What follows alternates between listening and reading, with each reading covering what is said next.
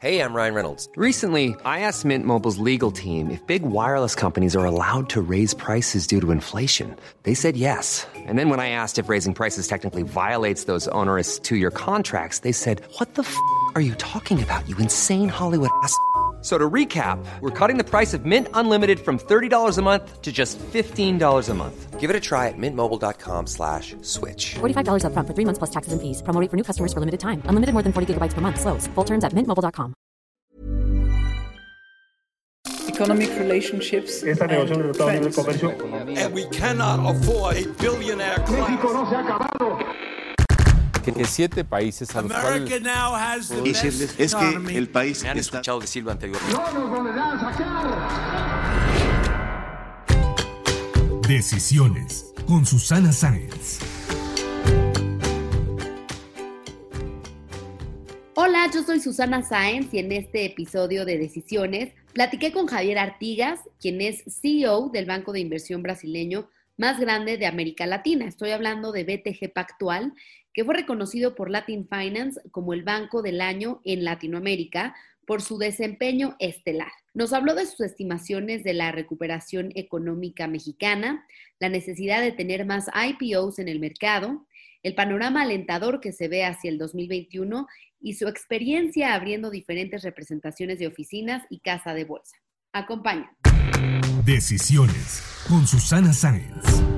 Me da mucho gusto saludar a Javier Artigas, CEO de BTG Pactual México. Bienvenido, Javier. Hola Susana, muchas gracias por darme el espacio. Gracias a ti. Oye, cuéntanos, el banco de inversión brasileño más grande de América Latina, BTG Pactual, sabemos que fue nombrado por Latin Finance como el banco del año en América Latina por su desempeño estelar durante la pandemia. Cuéntanos a qué se debió.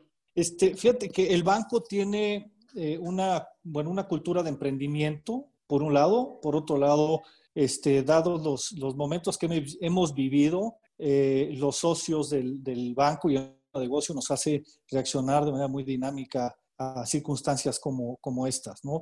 Y, así, y así reaccionamos desde el principio. Tuvimos nuestra revisión de año y en, y en conferencias que duraron como seis horas, no se mencionó la palabra COVID, no se mencionó la palabra pandemia, ya es, una, es un tema que ya, ya, se, ya se superó.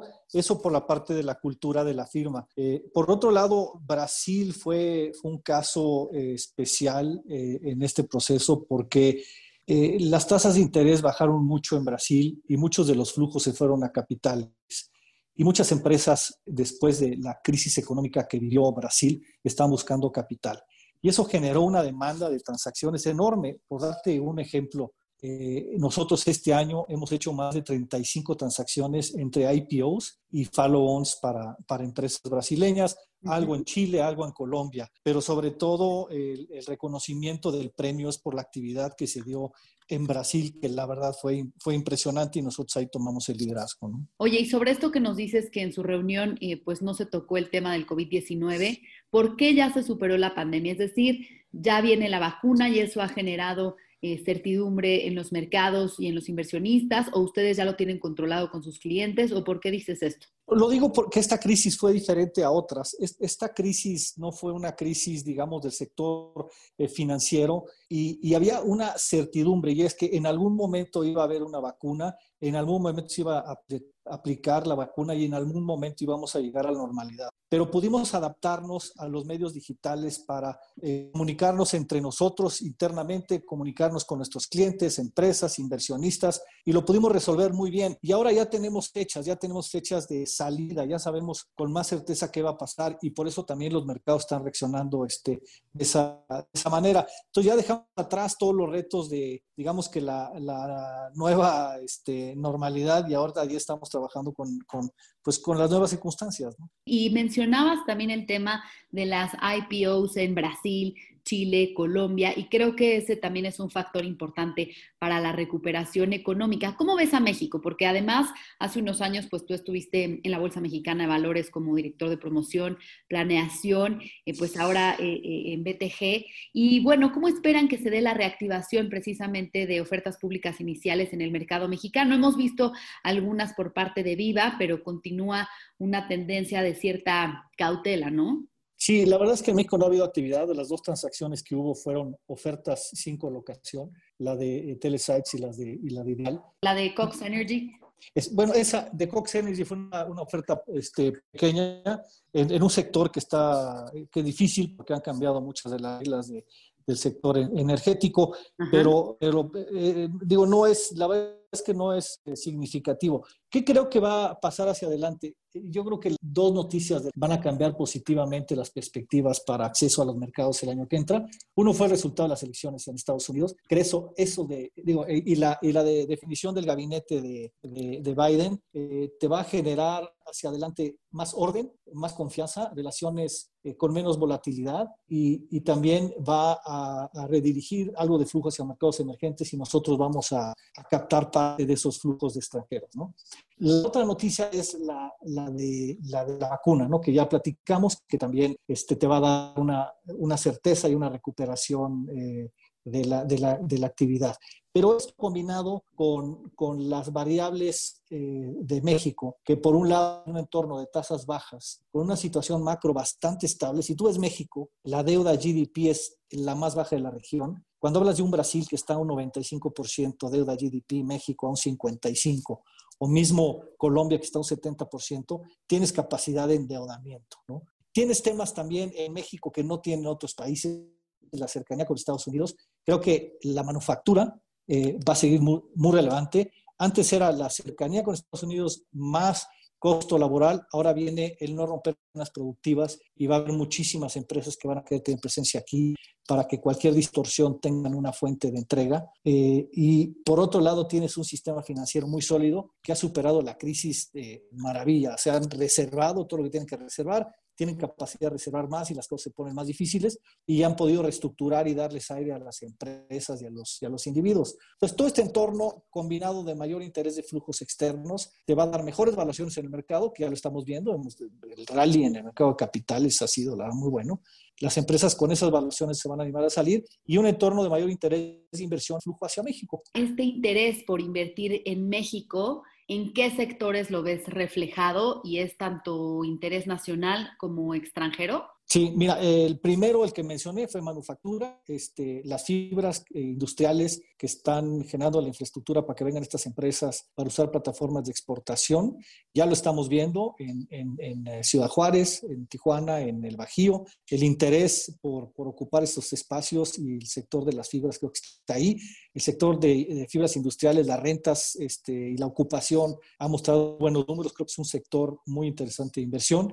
El, otro tema creo que es el tema de infraestructura, infraestructura este, para medios digitales, eh, toda la parte de, de, torres, este, eh, etcétera. Creo que hay, hay, eh, hay, interés, ¿no? lo que nos falta en México a lo mejor son historias este, más excitantes en el sector, por ejemplo, fintech, como regresando al caso de Brasil, Brasil, que tiene dos, tres historias de unicornios en el, en el, en el caso fintech que han salido al mercado y han sido muy exitosas. Aquí todavía no vemos eso, pero creo que pudiera haber un par de oportunidades y el interés de invertir este, en, ese, en ese sector también. ¿no? Justamente, eh, pues tenemos la presencia de Nubank, un neobanco eh, brasileño, una fintech brasileña en México. ¿Cómo ves a los neobancos y también las fintechs en México? ¿Hacia dónde va BTG en este sentido? Nosotros, eh, BTG eh, ha vivido una transformación en los últimos tres años. Eh, el, el, el, banco se ha movido de ser un banco puro de, de inversión a un, a un, banco digital. Tenemos la plataforma la, eh, de las dos más grandes digitales de inversiones, Home Broker en, en, Brasil, que ha tenido un éxito extraordinario. Tenemos una plataforma de crédito a pequeñas y medianas empresas que también tenido mucho éxito. Tenemos también una empresa digital de seguros y eh, lanzamos eh, prueba piloto de un, de un banco transaccional eh, que compite con Nubank, eh, está funcionando muy bien. La, lo, como nos estamos diferenciando es con, con aplicaciones muy amigables, muy sencillas este, para, para, el usuario y tenemos muy buena, muy buena este, preparación. Pero Brasil creo que va un poco adelante en el uso de, de, estas plataformas y los crecimientos son, son impresionantes. Nubank fue el, fue el primero, eh, el número de cuentas que ha abierto, que ha abierto es este, impresionante. Y lo que vamos a tener que ver para un banco como Nubank es cómo va a colocar toda esa captación, porque tienen muy buena experiencia en, en captar y no vía las plataformas, pero no tienen la experiencia de colocar crédito eh, de manera eficiente. Ahí es donde nosotros nos distinguimos. Tenemos una cartera de crédito que vale casi 11, 12 billones de dólares y se va a usar esa plataforma también para toda esa captación a través de medios digitales se use para dar financiamiento. Eh, este, el, el mercado eh, mexicano está más competido que el, que el brasileño. La entrada en Nubank va a ser más difícil, creo yo, este, porque ya hay que tienen eh, aplicaciones transaccionales eficientes, ¿no? como un Bancomer, eh, que funciona muy bien su aplicación, por darte un ejemplo, y se va a enfrentar contra ese competidor. Eso no existía en Brasil cuando ellos arrancaron. Oye, ¿y cómo ven la facilidad de hacer negocios en México versus Brasil? Sabemos que son las dos economías más importantes de Latinoamérica, pero la regulación brasileña quizá es un poco más compleja. ¿Cómo se comparan los dos países en ese sentido? es mucho más amigable la, la mexicana. Uh -huh. este, las, las, reglas en el sector financiero son, son mucho más claras. En, en, Brasil es más complicado entrar a hacer, a hacer negocios. Eh, hay temas eh, también fiscales que tienes que saber cómo, cómo manejarte. Hay temas laborales que son complicados para, para, para establecer presencia en Brasil. Eh, que en México es, son, son muchas más claras las reglas para, para, entrar a operar. Yo te diría que es mucho más amigable en México que, que, Brasil en ese sentido. Ok, y eso pues nos hace también muy atractivos, ¿no? ¿Cómo, ¿Cómo ven a México? ¿Qué tan importante es México para BTG que opera en muchos países a nivel mundial? Fíjate que este, Brasil sufrió, o BTG sufrió una transformación eh, o ha ido, ha ido transformándose a través de los años, de ser un, banco con posiciones en, empresas, con muchas posiciones propias en empresas, a, venderlas para concentrarse en la, en la banca de, este, de, inversión y esta transformación digital que, arrancó hace tres años. Eh, en 2013 arrancó su expansión hacia otros mercados, eh, compró una operación en Chile, hoy es líder en Chile, después compró una operación también en Colombia, una adquisición importante, como de 400 millones de dólares.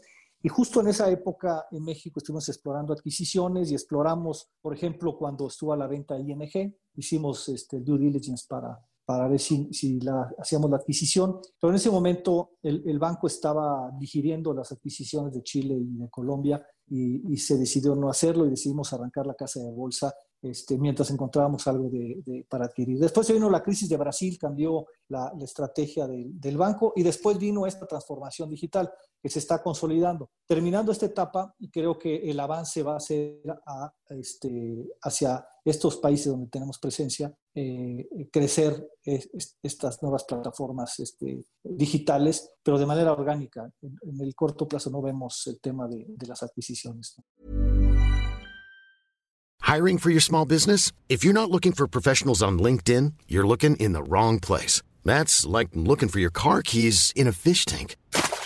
LinkedIn helps you hire professionals you can't find anywhere else, even those who aren't actively searching for a new job but might be open to the perfect role. In a given month, over 70% of LinkedIn users don't even visit other leading job sites. So start looking in the right place. With LinkedIn, you can hire professionals like a professional. Post your free job on linkedin.com slash people today. Ok. Oye, pues en todos estos años que has estado en el sector, pues han cambiado muchas cosas. Ya hablabas de la parte tecnológica.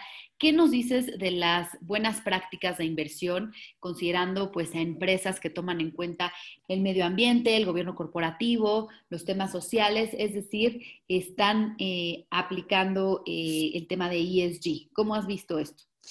Mira, este, digo, yo curiosamente cumplo 40 años de haber iniciado mi carrera, inicié en la banca, sí. en Banca Cremi en 1980.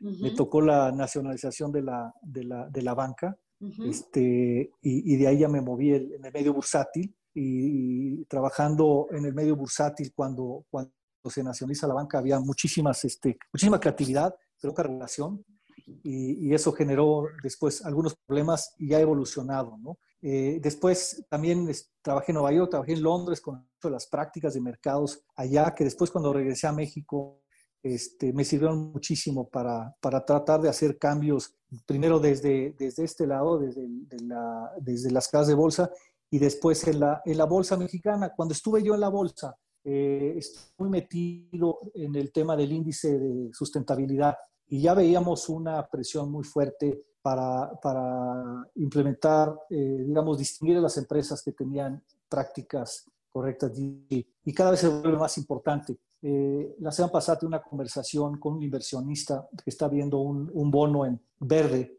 y, y, me dice, bueno, es que para mí el que sea este bono verde eh, significa poder invertir más, este, más, más recursos porque hacia allá nos estamos enfocando entonces va a ser fundamental el, el, el cambio que, que, que, se está dando, que está avanzando muy rápido y creo que va a ser fundamental para, para accesar capital hacia, hacia adelante. ¿no? También las AFORES están pidiendo este, el cumplimiento de estas prácticas, o sea que ya es parte de la vida y cada vez va a evolucionar más. ¿no?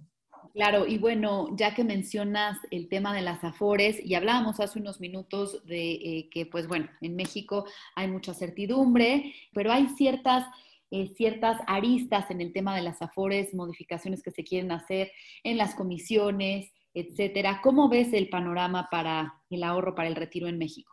Mira, la, reforma que se presentó eh, me parece que está muy bien estructurada y está muy bien pensada. O sea, eh, te va a generar mayor ahorro.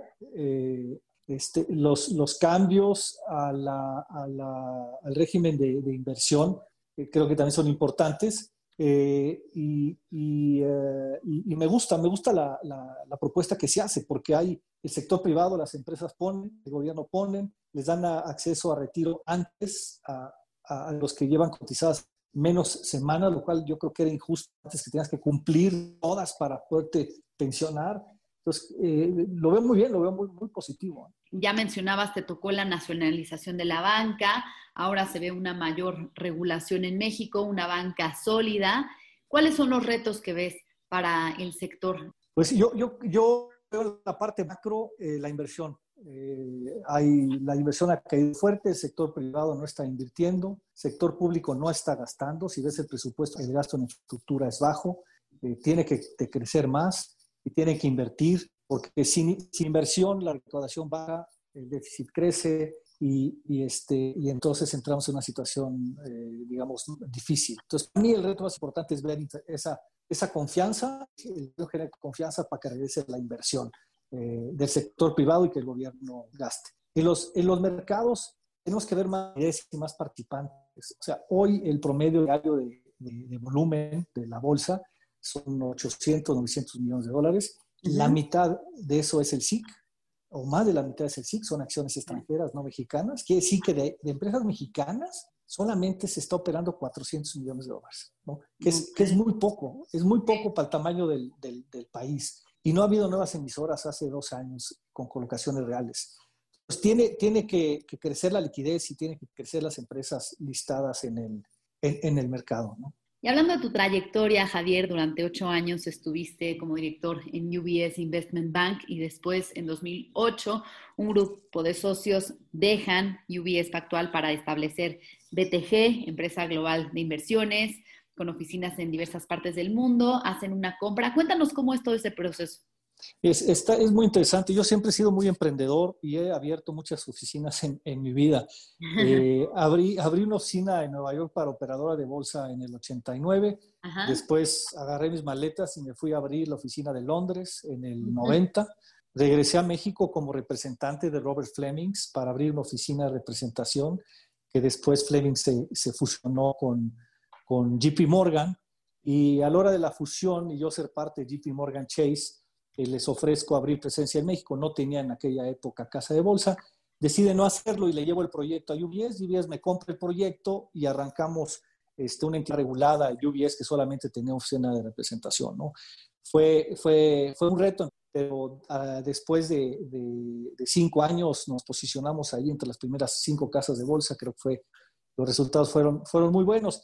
En el 2000, eh, UBS compra Pactual, en el, esto fue, perdóname, en el 2005, sí, exacto, 2005 compra Pactual y los socios de Pactual se dedican a hacer una empresa de inversiones que se llama BTG. Uh -huh. eh, y, el, y, el, chairman, Andrés Tevez, se va como director general de mercados de dinero a, a, a Londres a trabajar para, para UBS. Se viene la crisis y, y Esteves y otros socios deciden recomprarle de regreso a UBS su participación del banco brasileño, uh -huh. arrancan el banco brasileño y, eh, y, forman BTG Pactual y con una capitalización interesante. O sea, en aquel momento el valor de mercado cuando salen a, a bolsa 2012, 2013 es casi 13 billones de, de dólares, ¿no? Y después de esa colocación empieza la, la expansión hacia, hacia Latinoamérica. Como te decía, es un, es un grupo de socios, es una estructura que ya es única en el mundo. Yo soy socio de Pactual desde que me, me invitan sí. eh, eh, a formar parte de, del grupo. O sea que yo ya con el grupo llevo trabajando desde, desde el 2005 con, con, nuestro chairman Andrés Teve, que es una persona brillante, extraordinaria, este, que siempre está buscando negocios y construyendo este, para, para, para el banco. ¿no? Este, y hoy, bueno, la, la posición del, del, banco pues es, es líder en, en, en, Brasil y yo diría que como banco de inversión es el banco que más capital tiene comprometido con la, con, con la región. ¿no? Este, okay. Entonces ha sido, ha, sido una, ha sido una buena experiencia una gran experiencia como emprendedor abrir tantas oficinas en diferentes partes del mundo, Javier, y por eso me gustaría que nos platicaras cuál ha sido la decisión más importante en tu vida.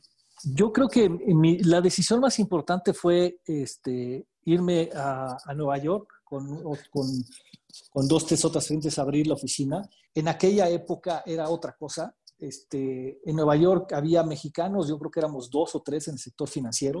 Uh -huh. Fuimos la primera casa de bolsa que abre en Nueva York. Empezamos ahí en un cuarto, este, una oficina para tres personas.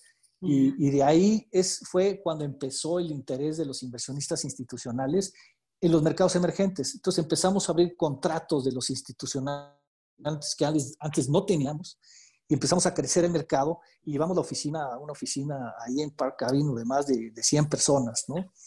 Eh, esa yo creo que fue la decisión más, este, más, más importante y que me dio la, la, experiencia para después seguir mi carrera, ¿no? Muy bien. ¿Y cómo ves a BTG Pactual y a Javier Artigas en cinco años? Pues mira, yo, yo espero encontrar las oportunidades para hacer crecer la oficina de México. Este, espero que el mercado pueda crecer para poder eh, eh, tener las oportunidades de hacer más transacciones en el, en el, eh, en el mercado. Y, y, en áreas, por ejemplo, que uno tenemos como es el área de asset management o el, el área de este, bueno, tenemos un fondo puesto de, de capitales, pero, pero hacerla crecer en más fondos, eh, captar más dinero y, y estar, eh, ganar más lugares en los próximos, en los próximos años, ¿no? Y ser más relevante para el banco eh, en relación con, con Latinoamérica, ¿no? Ahora vamos a la sección de preguntas de opción múltiple. ¿Qué prefieres, mezcal o caipiriña? Yo creo que mezcal, ¿eh? ¿UBS o BTG? BTG, soy socio de la firma y, y este, yo he podido emprender más en una institución flexible. ¿Londres, Nueva York o México? Bueno, seguro México, ¿no? Este, aquí está mi familia y, y, vivo muy feliz en la Ciudad de México, pero las experiencias que tuve fuera de México fueron increíbles. ¿Capital o deuda? Y soy de capitales. ¿Bicicleta de montaña o de ruta? Ruta, definitivamente este, ruta. Este, la, la ruta, las subidas en, en, la, en la, bici de, de, ruta que duran, la, este, digo que duran mucho, eh, es, es, como la experiencia en, en la vida, ¿no? Que, que, vas poco a poco este, avanzando, uh -huh. no te puedes parar y, y, no puedes pensar en llegar hasta arriba si no corres todos los procesos en el camino. Okay. Entonces me gusta mucho. Pues muchas gracias, Javier, por platicar con nosotros. Muy interesante, eh, pues, todas las, las, perspectivas del banco y también tu visión en torno a esta recuperación económica. Sigamos platicando y te deseamos mucho éxito. Oye, muchas gracias por el espacio, Susana. Encantado de estar en tu podcast. Si te gustó este podcast, recuerda suscribirte en Spotify, Apple Podcast o en mi canal de YouTube. Califícalo y comparte. También me puedes mandar tus comentarios o propuestas de a quién te gustaría que entrevistara en mis redes sociales. En Instagram y en Twitter me encuentras como arroba suscience y en Facebook diagonal suscience3. Nos escuchamos el próximo miércoles.